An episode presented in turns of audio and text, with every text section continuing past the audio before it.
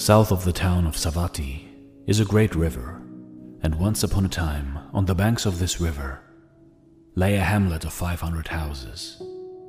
Thinking of the salvation of the people, Buddha decided to go to the village and preach his doctrine. Having come to the riverside, he sat down beneath a tree, and the villagers, seeing the glory of his appearance, approached him with reverence. But when he began to preach, they believed him not.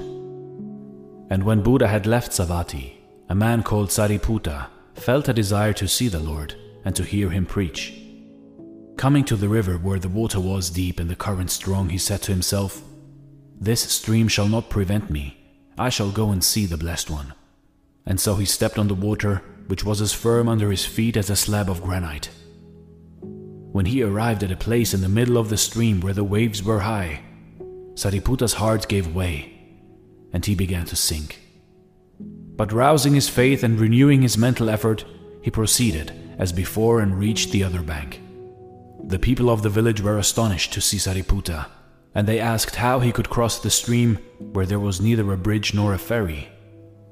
And Sariputta replied, I lived in ignorance till I heard the voice of the Buddha.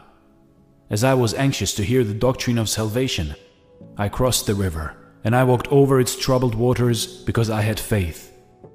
Faith, nothing else, enabled me to do so, and now I am here in the bliss of the Master's presence.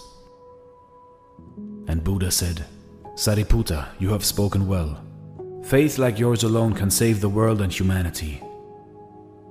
And Buddha urged to the villagers the necessity of ever advancing in the conquest of sorrow, and of casting off all shackles so as to cross the river of worldliness and attain deliverance from death. Hearing the words of the Tathagata, the villagers were filled with joy and started to believe in the doctrines of the Blessed One.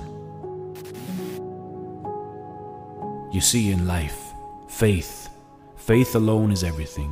Whether it is faith in the right teaching, faith in your own abilities, or faith for your success. As long as you believe, the faith will keep you upon the water. As soon as you lose the faith, you will start to drown. You will notice it immediately. So, whenever you catch yourself losing hope, losing faith, remember this story of Sariputta. How he started to sink once he lost faith, but soon after he regained his faith and was able to achieve whatever he wanted.